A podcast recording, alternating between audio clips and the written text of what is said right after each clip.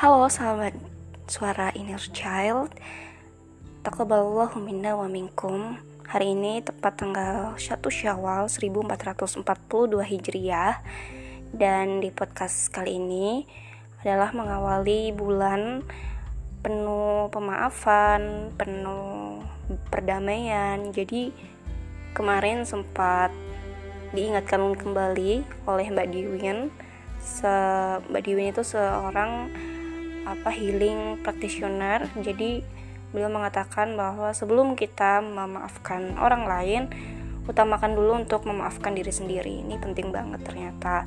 Dan selama bulan Ramadan, alhamdulillah aku juga mempelajari sekaligus mempraktikkan beberapa terapi healing yang juga diajarkan oleh seorang psikolog senior dan seorang muslim juga, pengurus pondok pesantren juga. Jadi istilahnya masih berkaitan dan relate banget dengan kepercayaan aku juga, sehingga nanti akan aku bagikan secara bertahap di sini bagaimana mengatasi inner child itu sendiri dan step by stepnya, dan sampai kapan gitu kita selesai dengan inner child ini gitu.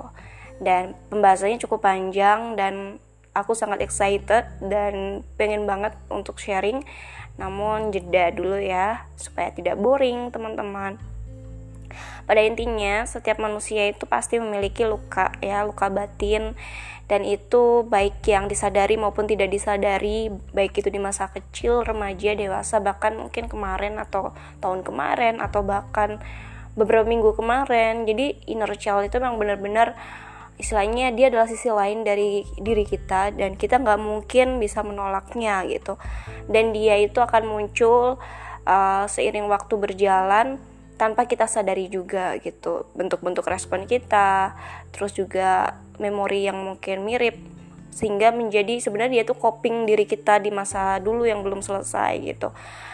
Masalahnya memang harus didamaikan, harus diselesaikan secara internal, karena diri kita nggak mungkin kan untuk menyuruh orang lain berubah, menyuruh orang lain meminta maaf pada kita yang telah menyakiti kita.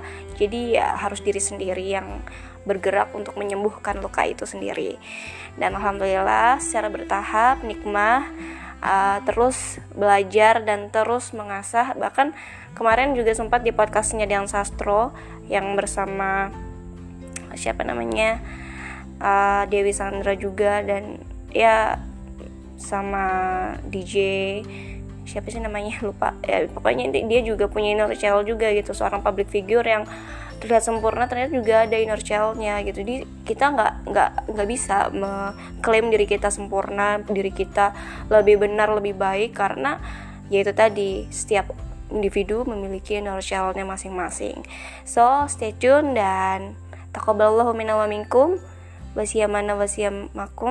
Wassalamualaikum warahmatullahi wabarakatuh.